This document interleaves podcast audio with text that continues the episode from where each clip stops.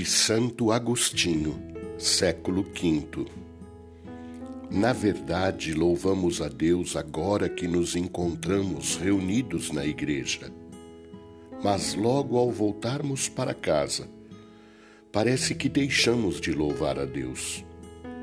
Não deixes de viver santamente e louvarás sempre a Deus.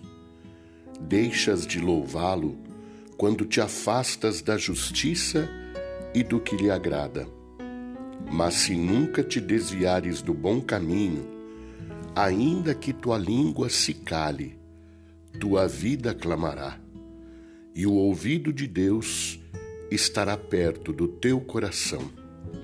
Porque assim como nossos ouvidos escutam nossas palavras, assim os ouvidos de Deus escutam os nossos pensamentos.